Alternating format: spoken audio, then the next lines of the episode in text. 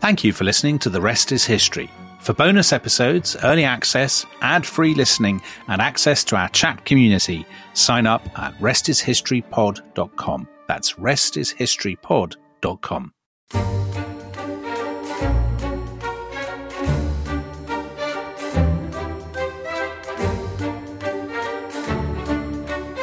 The Duke, his aged grandsire, bore the shame till he could bear no more. He rallied his declining powers, summoned the youth to Brackley Towers, and bitterly addressed him thus. Sir, you have disappointed us. We had intended you to be the next Prime Minister but three. The stocks were sold, the press was squared, the middle class was quite prepared. But as it is, oh, my language fails. Go out and govern New South Wales. That was Hilaire Belloc, um, and that's the fate of Lord Lundy in one of his Belloc's cautionary tales, his poems published in 1907. And of course, governing New South Wales, which is the fate that awaits Lord Lundy, Tom, that's a fate worse than death for Edwardian, Edwardian Britain. Especially being lined up to become Prime Minister. Exactly. Uh, although by 1907, um, Australia had become federated. So prime ministers were being elected to run Australia. Yes, we have been thinking a great deal about Australian prime ministers in the last few hours.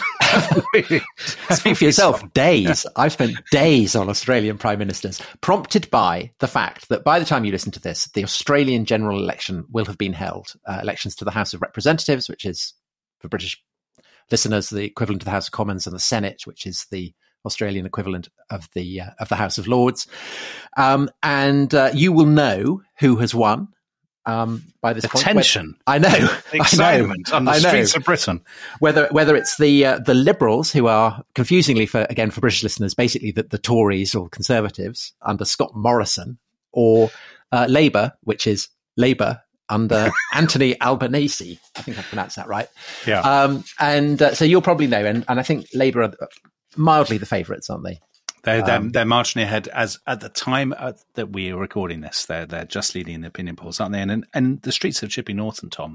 Talking of little else. Little else, exactly. Well, so, so, so this follows in the wake of um, episodes that we've done uh, on German chancellors prompted by the German elections last year and Yeah. uh, French presidents prompted by the, the French presidential elections. And what's interesting is that I, I would say that um, to the British, and Dominic, we're not apologizing for being British, are we? I mean, we are. We're being Never. upfront about that to Yeah. our many Australian listeners.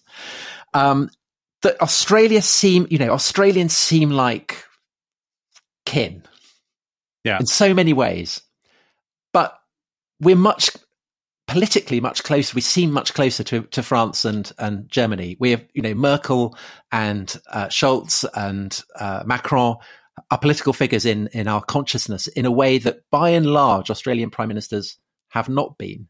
That's so interesting, isn't it? Because everybody always thinks that we don't know enough about Europe and we're not sufficiently kind of plugged into Europe, and that all we care about is the Anglosphere and Anglo-Saxon carryings on. But actually, that's only truly of America. We don't. I mean, most of these names. I'll be completely honest. Until we started thinking about doing this podcast, and speaking as somebody who writes books about 20th century Britain, I actually, this is a terrible confession, but I hadn't heard of some of these Australian prime ministers. And it really reminds me of, so some listeners may remember that we had a guy called Andrew Preston. We've had him a couple of times on the show, professor at Cambridge, um, a Canadian, author of books about the Vietnam War and so on. And I can remember years ago him telling me that um, a Canadian prime minister had come to London. A former Canadian prime minister had come to the seminar, and Andrew was very excited, and he'd gone to this seminar. And it was patently obvious to him that nobody knew who this man was, even when he introduced himself. and I said, "Oh, that's terrible. People are so ignorant. Who was he?" And Andrew said, "Well, he was he was Joe Clark." And I'd never heard of Joe Clark. I wouldn't have recognized him in a million. I still wouldn't recognize him if he walked down the street. And I think it's a very interesting lacuna in Britain's sort of political consciousness that the prime ministers or the politics more generally of our sort of Commonwealth, as you say, our Commonwealth kin, are completely unknown in this country. So Australians or indeed Canadians listening to this may assume that this is kind of pommy snobbery and superiority as as evinced by the Hilaire Belloc with which we wittingly Exactly. began this episode. Yeah. But I th- I think that there's a much more favourable explanation for it, which is that it reflects incredibly well on the stability uh, and the sanity of Australian politics because basically, you know, if if your if your leaders are not intruding themselves on foreign consciousness, it generally implies that they're doing a good job. And I think that um, when you look at uh, the evolution of Australia from um, you know well f- from you know its founding as a penal colony to the process where it becomes federated to to now, it's yeah. it's an incredibly uh, uplifting story. Actually, I mean, it pains me as a as a cricket fan, as an English cricket fan, to admit this. And I remember the first time I went to Australia, I so wanted to hate it, and it was I, I loved it so much. Um, and it annoys me to have to admit that Australia is a much better run, It seems a much happier, well, Australians, um, much more saner country than Britain. Australian listeners may find this um, bizarre because, of course, their recent political history, they change prime minister about once every 18 yeah. months and yeah. they're always stabbing each other in the back, as we will see when we get to the later stages. But it's true. I think a lot of the, if you look beneath the headlines, the story of Australia, um, of course, it does have dark chapters, but the political story of Australia in the 20th century and early 21st is actually, you know, compared with the stories of, I don't know, France, Germany, eh, Britain, the United States, it's pretty untroubled, isn't it? I mean, there are scandals. Well, there, there are things that go wrong. Yeah, there so are the, yeah, there, there, are, problems, but but it's not. It's actually, as you say, it's a fairly it's it's a fairly sort of benevolent story. Of course, not completely benevolent, I know, but by comparison, yeah. So so um, prime ministers lose their trousers. um, they one of them drowns. Um, so yeah. there are various kind of scrapes and escapades, but it's absolutely not on the level of the kind of traumas, say that most European countries went through exactly, 20th century. Exactly. So let's talk a bit, Tom, about um, before we get into because we're we're really going to focus on the post-war, on, on the wartime and then post-war yeah. prime ministers, aren't we? But we should say something because Australian polit- politics is terra incognita for so many of our British listeners. We should say something, shouldn't we, about the sort of the political culture, where it all comes from, and so on. Because in some ways, it's very British. Um, yeah, and in some ways, it isn't.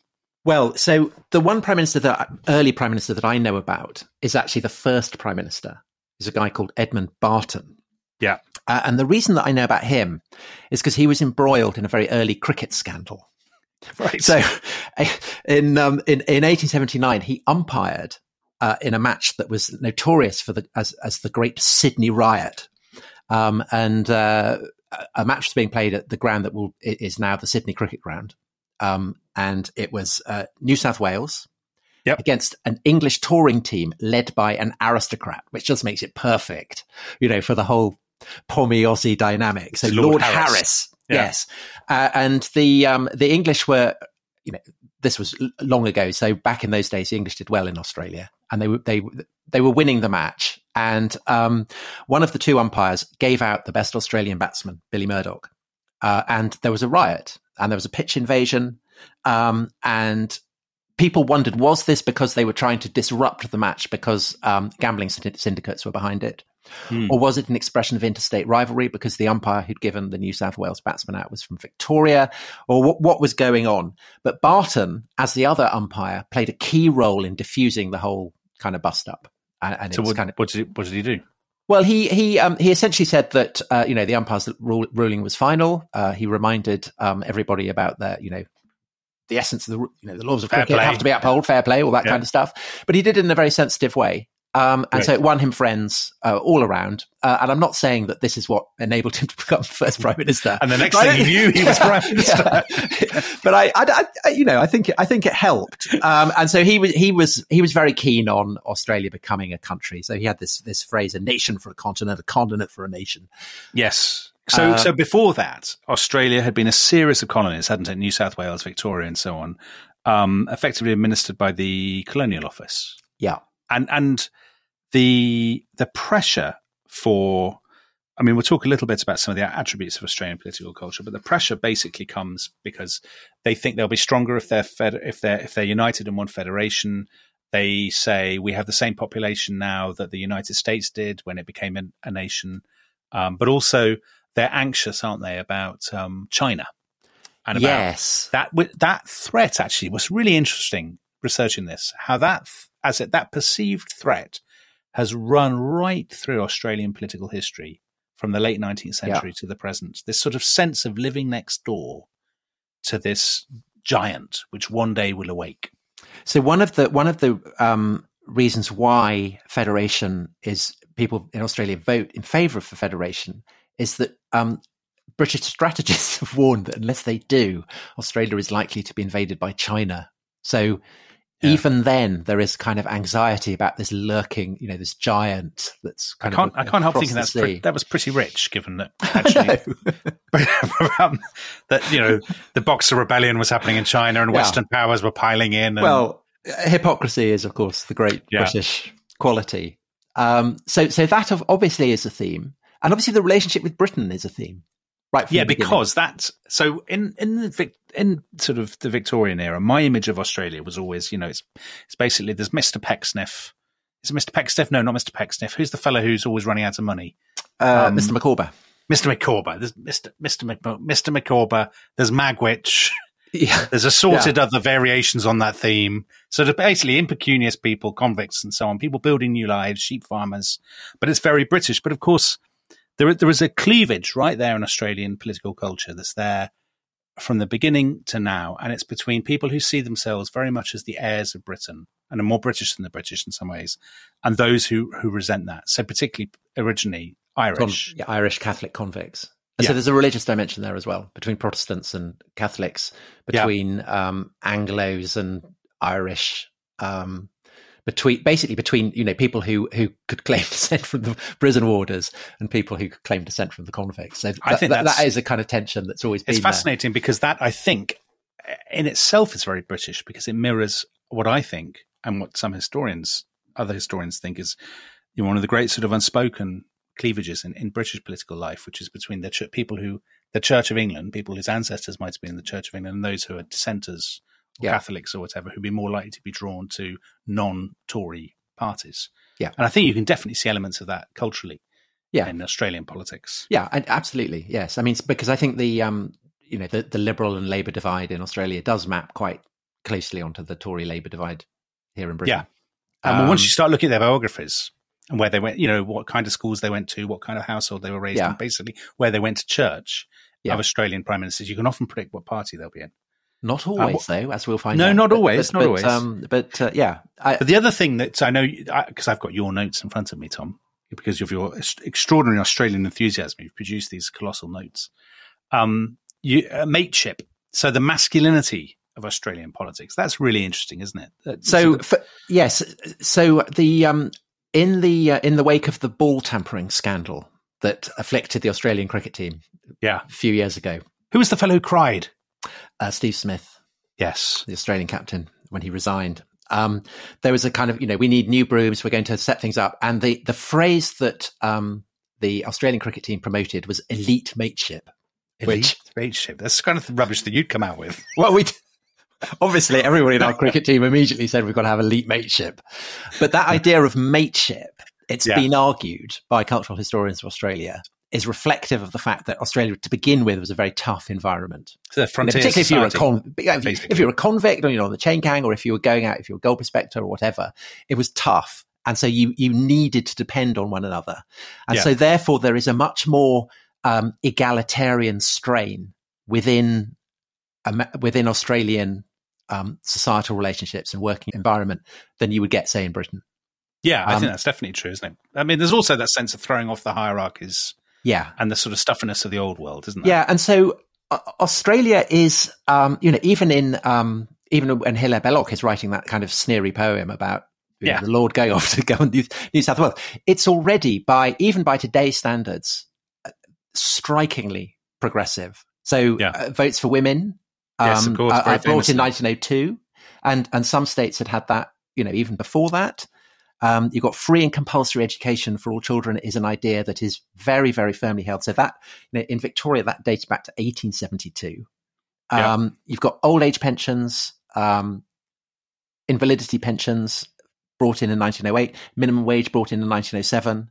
Um, and so all of this, I think, combines to give Australia an incredibly high standard of living, which, of course, in, in turn makes it uh, appealing to, to, to people in Britain, perhaps, who yeah. You know, you know look- Tom, if there was such a thing as the Australian Historical Tourist Board, they could not find Well- a more enthusiastic advocate. well, well, except that there are downsides to this tradition of mateship.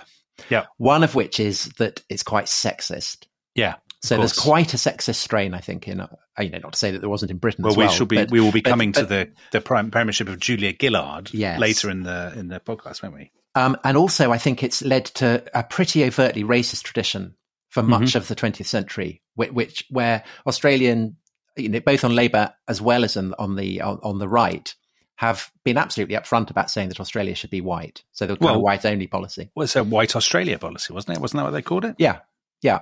Uh, and so that's their right pretty much from the beginning. So in 1901, which is the year of, of federation, you have the Immigration Restriction Act. And then this other one, this Quarantine Act, which basically, so you come in, you're, you're coming from a country outside Europe and you have to, if, if the, if the, uh, the immigration official says you've got to, you know, give me 50 Eu- words in a European language and the immigration official can choose the European language. That's ridiculous. So- That's laughable. So, you know, you get people from Malaya or something being asked to give 50 words in Italian or In Portuguese. Portuguese Oh, or something. But any fifty words? Can the can the officer choose the fifty words? I think so. I think so. I mean, maybe Australian listeners could clarify if I've got that wrong, but I think that's the case. And so, effectively, it serves as a, a you know a way of keeping non-Europeans out. Um, Yeah. And also, of course, it's expressive of this sense that um, that Asia, in particular, is pestiferous. That it's a breeding ground for disease, and that's quite again quite a strong tradition that runs throughout certainly the first half of the, the 20th century in Australia and into the the post-war years. So, um, so that's that's perhaps an aspect that is is less noble. And then, of course, um, there is the relationship of the the the white settlers with the indigenous people of Australia. Yeah, the Aborigines, as, as Um, many people would know. So uh, that also is, you know, how white Australia relates to them, um, whether they, you know,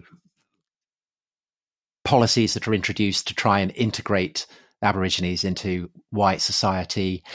Often attempts to do that generate further injustices. How people there, how how the, the Australian government and society then respond to that. So that's another theme. So I think these are all, Yeah. Well, obviously, the confiscation of children is the most famous yeah, and controversial example, isn't it?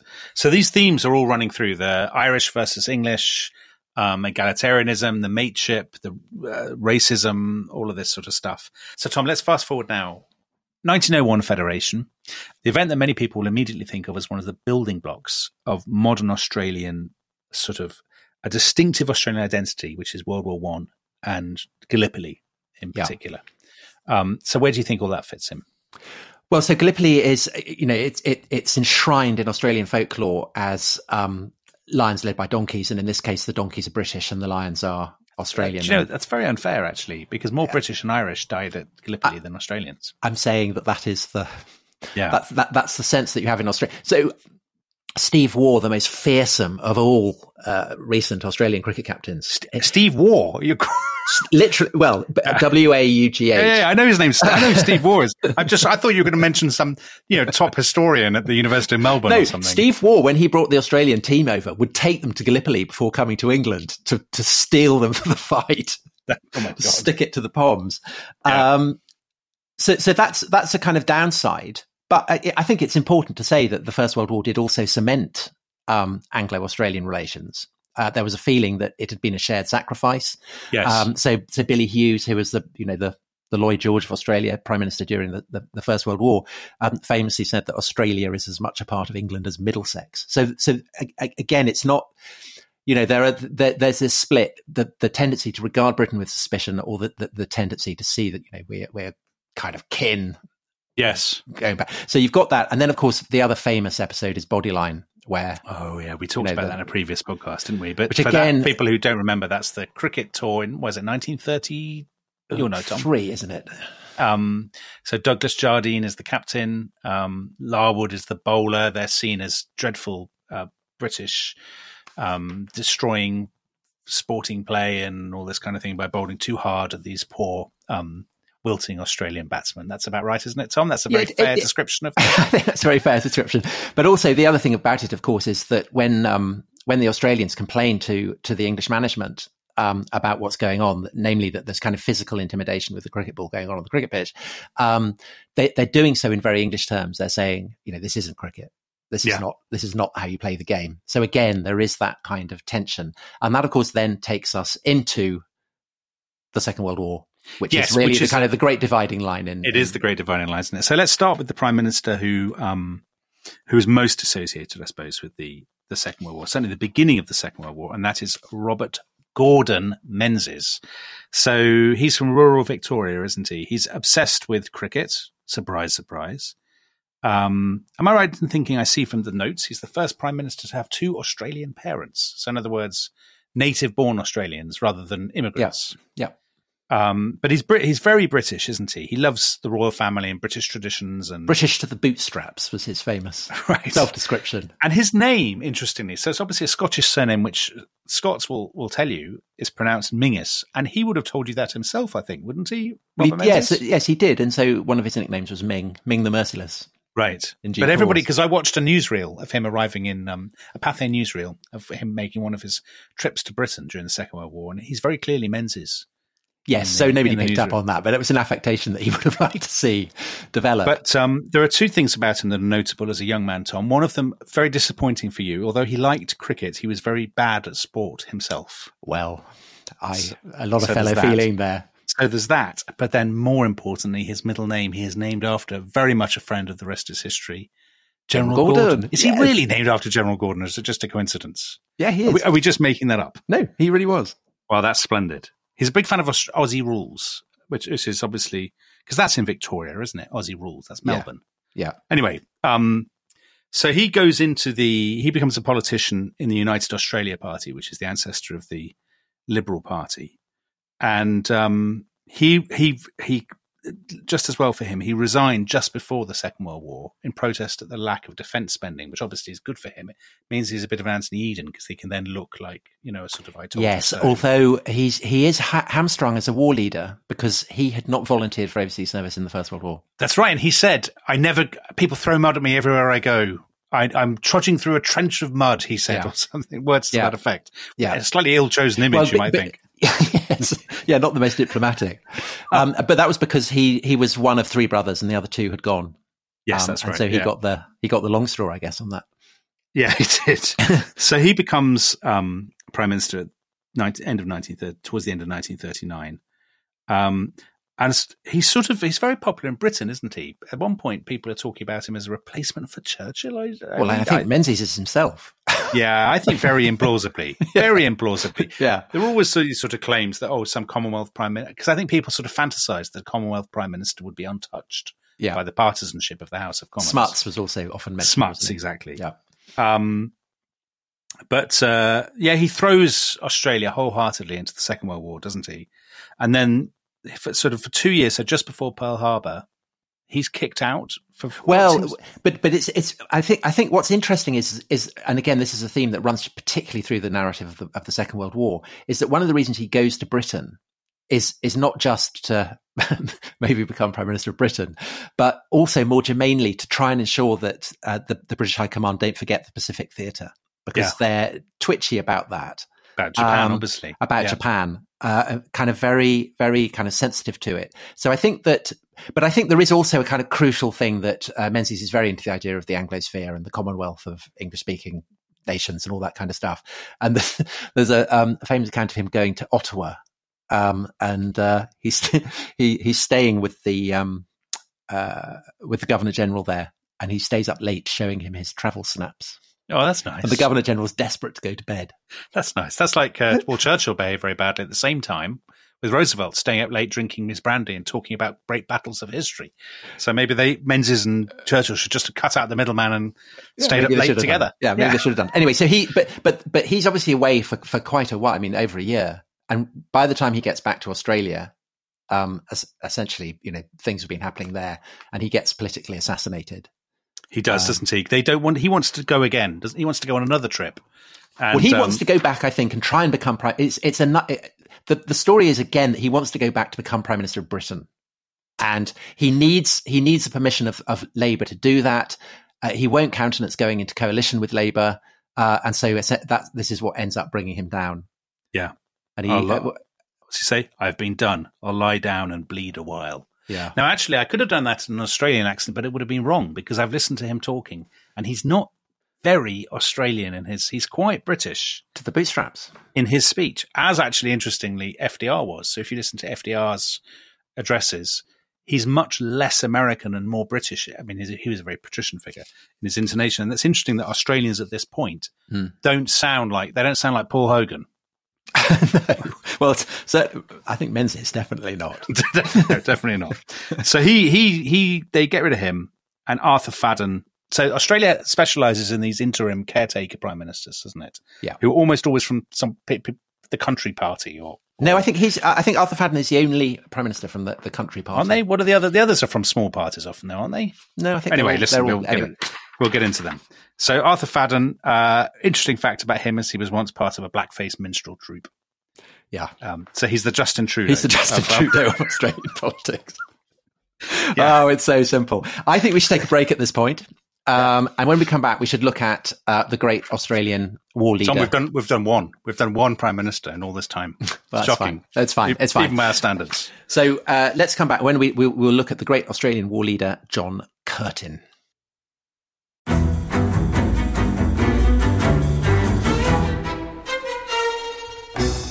I'm Anthony Scaramucci, former White House Director of Communications and Wall Street financier. And I'm Katty Kay, US Special Correspondent for BBC Studios. I've been covering American politics for almost three decades. Welcome to the Rest is Politics US, brought to you by Goalhanger.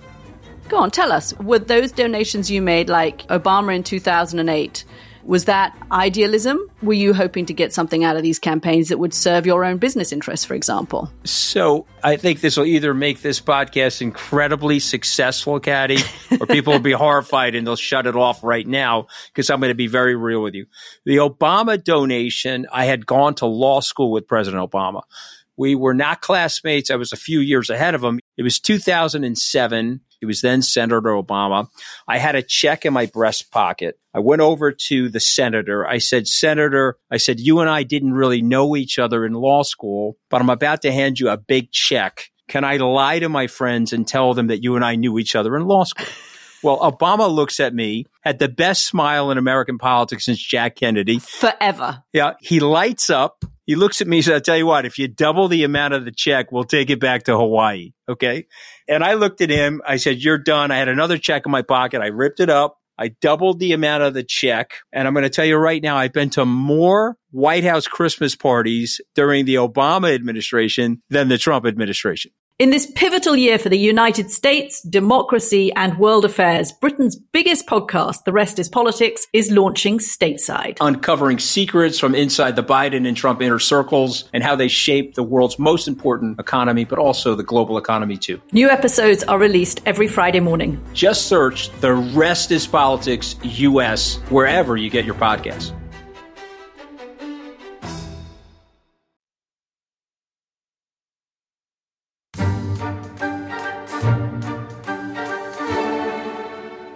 Welcome back to The Rest is History. We are talking about Australia's titanic political leaders. And Tom, we're about to get into a, a man who you just, just described as Australia's great war leader, John Curtin. And I'm going to guess that most of our British listeners will never have heard of John Curtin, which is a very good example, actually, of the way that Australian politics is occluded from the British imagination. Because, Well. as you say, John Curtin is a massive figure in Australian history. Um, and in Civilization Six, if anyone's played that, He's the leader of Australia, isn't he? Yeah. Civilization. So- He's the face of Australia. yeah, against Genghis Khan or Augustus Caesar. Well, I mean, yeah. But that speaks well of Australia that they don't have a blood soaked dictator. It absolutely does. Yes, I, I, and that's yeah, absolutely does. So he is uh, he's Labour, yes. and so therefore almost uh, inevitably, um, his parents are from Ireland, Yeah, from and he's Cork, County Catholic. Yeah. Yeah, so So is where very, going from, very well my in laws. Yeah, Um, and he's cross eyed, which wouldn't. Not that they've got anything against cross eyed people, but it's just they wouldn't be especially impressed, I think. Because Hmm. didn't that didn't that sort of play a part in his I don't know, self image or something? yeah. I think he was very self conscious about it. Yes. Uh, but Tom, I see in your notes you've written the dread words solid batsman. he and he was absolute obsessive on uh, cricket stats. Yeah. Which I think, you know, if you're kind of having to work out um, logistics, it's probably good training. It's interesting how cricket plays such a massive part in Australian life compared with in Britain, doesn't it? You well, must it's, the only, na- it's with, the only national sport in Australia. Well, you must look on this with a real sense of yearning because I do. This would not be true of Ted Heath or Margaret Thatcher. No, or I mean John Major, admittedly, yes, but but not um, but but not most of them. But most of these guys are absolutely obsessed with cricket. I think. Well, it's not just cricket. Also, I, I mean, all kinds of sport. I think sport has a really central role in Australia. Yeah. Right, let's talk about John Curtin. Yeah. So he's a trade unionist, and actually, he's very much on the left of the union movement as a as a young man, isn't he? He's a, I mean, he's practically a Marxist. Pretty much a Marxist as a young man, yeah. And he's uh, anti-imperial. Uh, he's uh, anti-war. So um, very much from that kind of tradition. Um, the Australian and, Marxist tradition. That's not one that you often, you often yeah, but hear but, about. but but it is. You know, so Actually, Australia, the- Australia before, say, the um, before the Russian Revolution, is probably the most left wing country. Well, that's what's so interesting about Australia. But I, this is precisely the thing, though. You don't hear a lot about the Australian Marxist tradition, but Australia, its political culture, it, which we would perceive, I think, as outsiders, as being very macho and all about barbecues and stuff. Is actually clearly, to my mind, more left wing than France's political culture, which is perceived in Britain as much more left wing. But it's a masculine left wing culture. Yeah, well, it is. So it is as we will explore. Um, so anyway, he has he voted against conscription in World War One, hadn't he? He'd um, he'd moved to Perth to, in Western Australia, and he'd become more moderate in the interwar years. John Curtin, and uh, he becomes so he's the prime minister who basically has to deal with Pearl Harbor. Yeah, and with the and, and with, the effects Singapore. of that, and with the the, the colossal kind of Japanese um, onslaught through Southeast Asia. Yeah. And he makes this absolutely landmark declaration at the end of December 1941 that really probably you could argue is one of the two or three great turning points in Australian in Australia's entire history. Um, without any inhibitions of any kind, I make it quite clear that Australia looks to America, free of any pangs, as to our traditional links or kinship with the United Kingdom.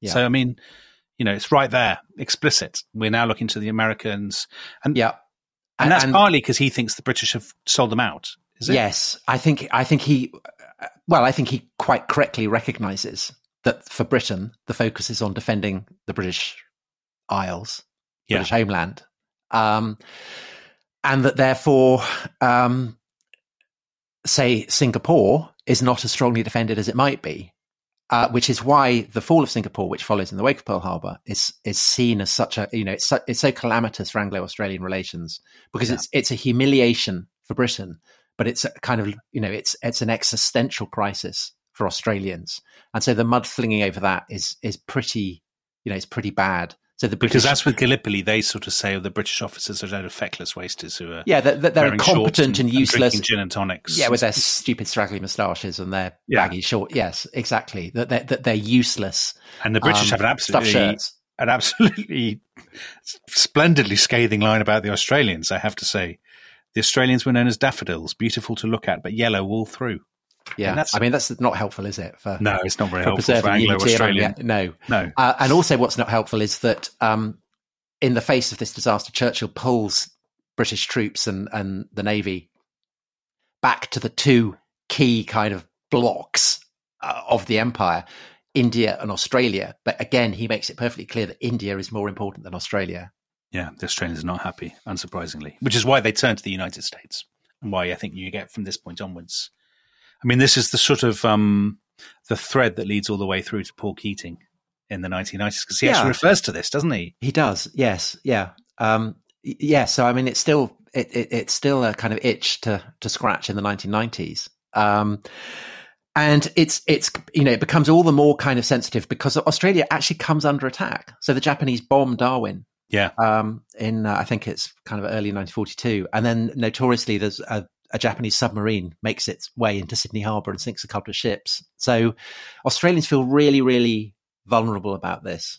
Yeah. Um, and you can see why they absolutely just go, okay, wait, you know, Britain's useless. Let's let's sign up to America.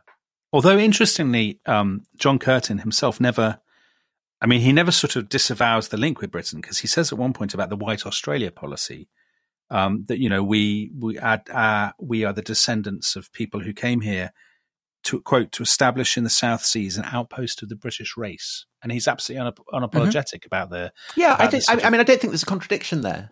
I, I, I think he feels that Britain, in a way, has betrayed a trust, or, mm-hmm. or perhaps is simply impotent to uphold that trust. Yeah. Whereas, whereas America is the face of the future, you know, vast numbers of, of, of, course, of conscripts. So this is also an issue. Is that Curtin is, uh, you know, had originally made his name voting against conscription, um, and I think he increasingly comes to feel that as Australia fills up with American conscripts who are defending Australia, it's simply unconscionable for Australia not to have an element of conscription yeah. themselves. And so, um, yes, so, so I, he he brings in a law that basically um, conscription is introduced and that they can be posted outside the limits of Australia if that involves yeah. defending Australia. Well, he's clearly a man of iron principle, Tom, because he dies in um, July 1945, doesn't he? Just at the point the war is being won. And although he is of Irish Catholic parentage, he has turned his back on the um, Catholic Church and, and not just turned his back, he's stormed out and slammed the door very firmly shut. Yeah. Because they bring him a Catholic priest, don't they, as he's dying and he doesn't want to know. Doesn't want to know him. Go away, mate. Yeah, is that, is that what he said? Something like that, I imagine. Um, but what's extraordinary is he wouldn't go. He would never set foot in a Catholic church, not even when his friends were getting married. He wouldn't yeah, go. But that's, but that's a kind of that's a very Catholic form. It's very Catholic Catholicism, isn't it? Isn't it? Yes. Yeah, it is. So, it is. You know, yeah, yeah. I think it's still. So anyway, he is succeeded by a man who. Now, this is a confession that you know some people will think absolutely damning that he, a man who I, I learn from online historical rankings of Australian prime ministers of Australian and from research in the Bodleian historians and political scientists, I learn by people in the know is regarded as one of Australia's absolute greatest prime ministers, and until about four hours ago, I don't think I'd ever heard of him. But Dominic, that is it's it's so interesting because of course he is in a I mean in a way he's the Clement Attlee he is of Australia. We should tell people who he is because they won't know. okay, so this is Ben Ben Chifley. Ben Chifley, a name to conjure with. Who, um, again, very, um, uh, very like Curtin, is uh, of Irish descent. Yeah, he's from New uh, South Wales, isn't he? He's a Labour Party, and he is uh, an engine driver. And again, yeah. I just think it reflects tremendously well on Australia that you know an engine driver can. We had engine drivers in Britain. Jimmy Thomas in the 1930s. Yeah, they didn't become prime minister. No, he didn't. I, you know, our prime ministers went to Eton. Engine driver. Um, uh, they did. So, so, um, so, so it's on. That he gets involved in the unions, and unions are very, very strong in Australia. Yeah.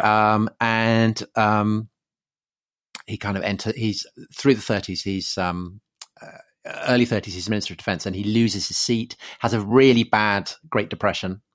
Um, at one point, you know, he's dependent on his wife's earnings. Um, so has it has it really bad. 1940 gets back into Parliament, by the the following year, he's become the treasurer, so Chancellor of the Exchequer equivalent, finance minister for, for Curtin, um, and succeeds Curtin. And as I say, is basically the the, the Clement Attlee of Australia. He's very much about sort of fiscal discipline, controls. Um, he's a he's a sort of financial wizard, isn't he? Running the Australian economy.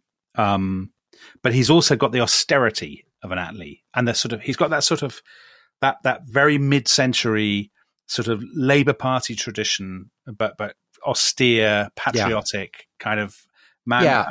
I mean, I think the thing that sums him up is this thing he's about um, being his dinner with the king, George yeah. VI. Yeah. Um, so the king invites him to dinner, doesn't he, Tom? And uh, he can't go because he's got no evening dress. But yeah. what happens? The king says that he'll wear a lounge suit. And so, so Chifley and the king go, and uh, nobody else knows this. So the king and Chifley are the only two in lounge suits. I think that's a story that reflects absolutely splendidly on George VI. yes. That's the embodiment. Colin Firth would love that story. I know. Why didn't they put that in? They should have put that in the. Um, uh, mean, Rush could have played Chifley as well, being Australian. So he loses Tom in 1949, very similar to Attlee's loss, I suppose, in 1951. Well, he wanted to nationalise the banks, and that was too, a step too far. Yes, and uh, by this point, Robert Menzies is back at the head of um, yeah. you know the the conservative the the, the right the Liberal Party yeah uh, well I don't think it is quite the, is Liberal, Party the Liberal yet Party no it's because it's, it's all rather confusing I think it's still the United Australia Party yeah, it's, it's becoming become the Liberal, Party, Party. Um, and so he he does the kind of anti-communism stuff he plays that very hard Um, yeah. and, and so Chifley loses the election. Um, and he's dead within a couple of years. So he dies, um, Tom, during the dinner that they're having to celebrate the 50th anniversary of the Federation of Australia. Yeah. yeah. And um, Menzies announces, his rival announces his death. In very moving terms. He says, um, I've, I've, printed it out. Very exciting. I won't do it, and I don't have to do an Australian accent because Menzies didn't have a very Australian accent. He said, uh, it's my very sorrowful duty during this celebration tonight, a tiny bit of one, to tell you that Mr. Chifley has died. I don't want to try to talk about him now because although we were political opponents, he was a friend of mine and of yours and a fine Australian. A mate. yeah. So that's that sort of mateship, isn't it? Yeah. Um, you know, we're all kind of great Australians together. And I think that's actually one of the nice things about Australian politics is um, they love being Australian. Yeah. I mean, everybody's yeah. always saying well, how great it is to be Australian deep yeah. down. We're yeah. all Australians. Anyway, so um, that's the end of Chifley. He's dead. He's gone to top spot. He's, he's, he might have had an affair with the secretary.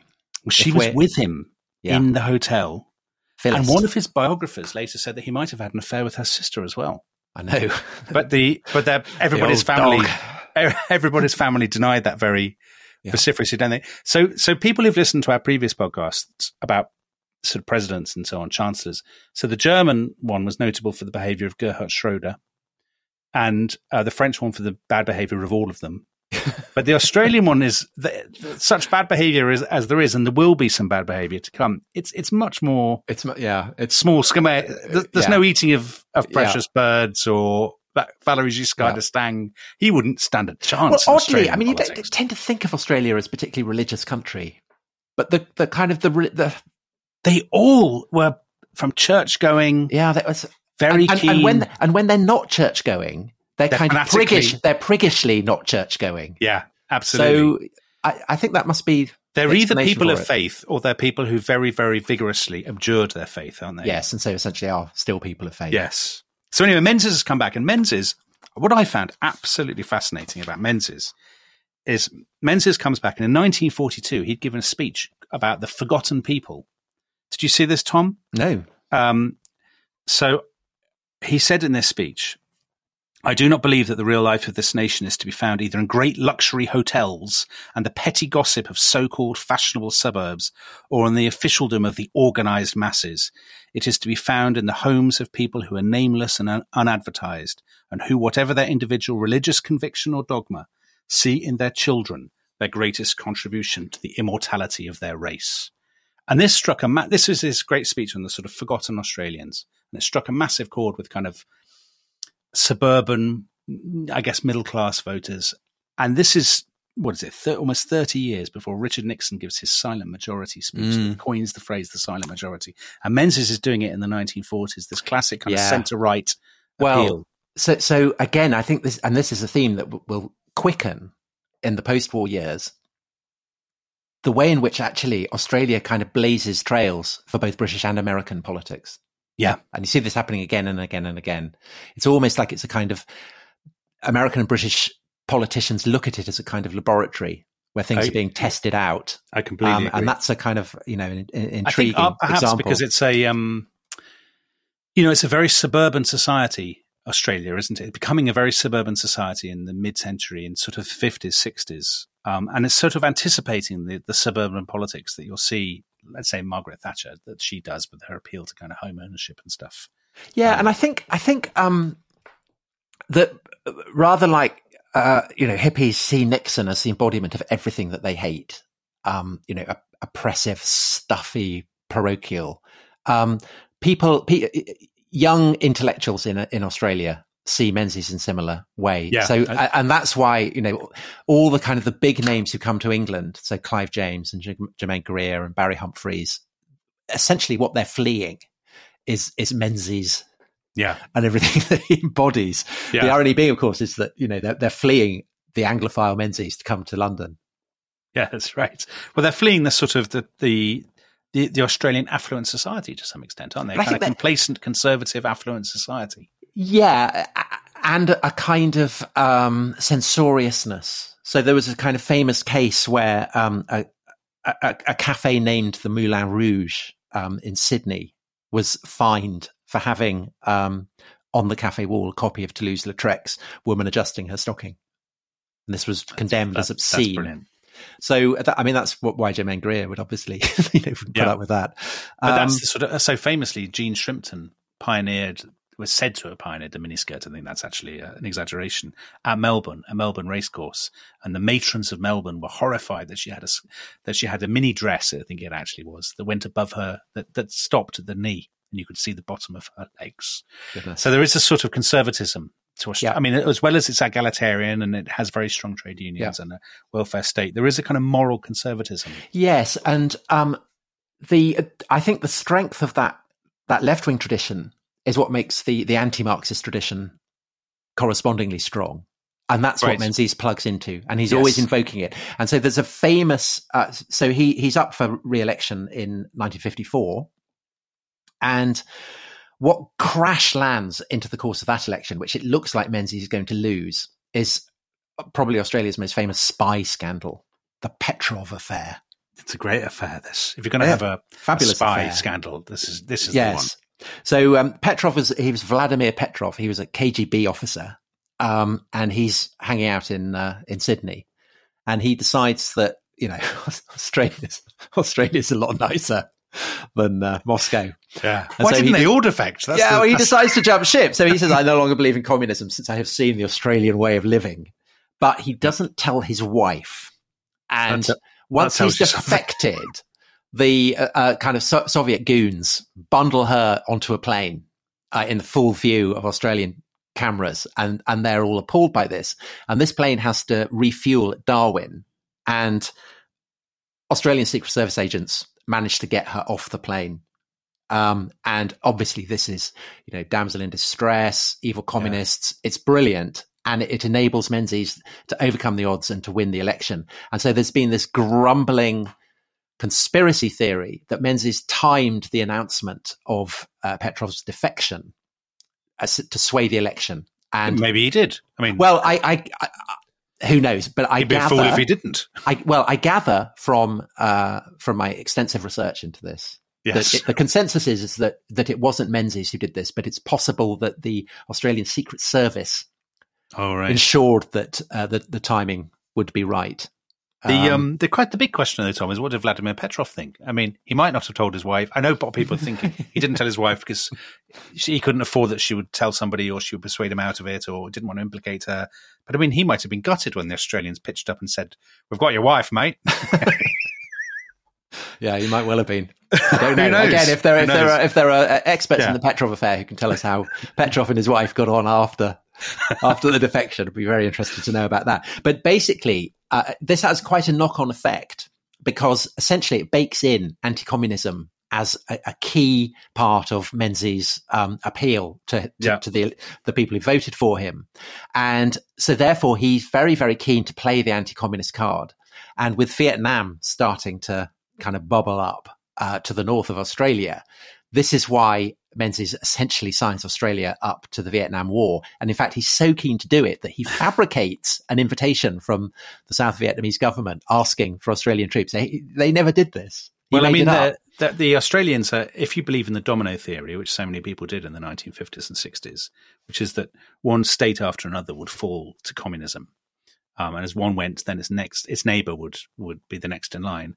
I mean, the last dominoes are Australia and New Zealand, and there must Yeah. have been an awful lot. There were people in Australia who were extremely anxious that as they as they look up, as they look to their kind of northwest, yeah. that the the tide of communism, especially if they, as you said at the beginning, if they're already believing that they're living next door to this sort of this great, Yeah. know, Yeah. this sort of pestilential, Yeah. you know, disease-ridden pit, Yeah. as they see. So I'm sure that's a part of it as well, and I'm sure also it's it's about you know it's following on from Curtin's declaration that they're now going to look to the United States, that Australia is now playing the role to the United States that it had previously played to Britain of of you know mateship, Yes, geopolitical mateship, yes. signing up to help. Well, so so so Menzies gets uh, Australia into the Vietnam War. He uh, but he's I mean he. He, he interesting. He is a, he is the guy who starts the dismantling of the White Australia policy. so he starts immigration reform. Yeah, uh, and he's. Um, I mean, I think he's a he's a pretty principled man. Um, Mhm. He's very intellectually able. He's he's he's not greedy. He's a kind of personally, you know, he's um, he's an upstanding Australian. Yeah, he's an upstand, uh, upstanding. Australian. But I mean, if you're an Australian but, sort of, if you're, as you say, if you're Germaine Greer or, or whatever, he's everything just, you'd hate. You absolutely despise. He's everything you'd hate, and I think he does have a, a slightly comical strain of Anglophile vanity. So when he um, he steps down in uh, in 1966, he he succeeds Churchill as warden of the Cinque Ports. You know, which p- people who've listened to the um, the episode we did with Alex Preston on um, smuggling, on yeah. smuggling, um, this is a kind of medieval consortium of ports in the southeast of England. He's, he's leading the fight against smugglers, is he? yes, he is. and there's a tremendous uniform you know, that involves comical hats and like Rex Hunt. and things. Like Rex very, very Rex Hunt. Very Rex Hunt. And I, th- I get the impre- you get the impression that Menzies is never happier than when, when he's dressed up as um in his Warden of the Cinque Ports Well, he, uniform. he sort of bows out. His last one of his last great sort of public appearances, Tom, could not be more, you know, Anglo-Australian relations, could it? So it's 1977. Yeah. The centenary ashes, the centenary, centenary test, test, centenary test in the MCG. Yeah, and he's knighted by the Queen in the in the long room of the MCG, which is the Melbourne Cricket Ground. yeah. Uh, what a I mean, what a way to get a knighthood. You must Um, you must look on that with absolute. I really do. I really do. And he he he loved old cricket grounds. So he's the guy who described Lords as the cathedral of cricket. Um. So yeah. So in so many ways, um, He's the man you wanted to be. secretly, yeah. secretly, I'd love to be warden of the Cinque Ports So and be knighted by the Queen in a in a cricket pavilion. So listen, we've fallen quite short of where we were intending to get to with this first podcast because we've only got to 1966, but that's fine because we're Yeah, we've got a lot of we've got a lot of Aussie prime ministers to come. yeah, and they're all good fun. So I think we will adjourn now uh, for tea, as it were, and we will and we will return. Um, uh, Tom will, will Harold Holt will be opening the batting. Yes, Um, he gets is that the analogy? he, he, We don't want he- a swimming analogy for Harold. Yes, yes. So uh, yes, Harold Holt will open the innings tomorrow, and I, I have to say, gets dismissed quite quickly, Yeah. and in very, very controversial circumstances, It's and leaves behind, um, a, frankly, quite extraordinary memorial. But if you want to find out more about that, tune in tomorrow. Good day. Good day.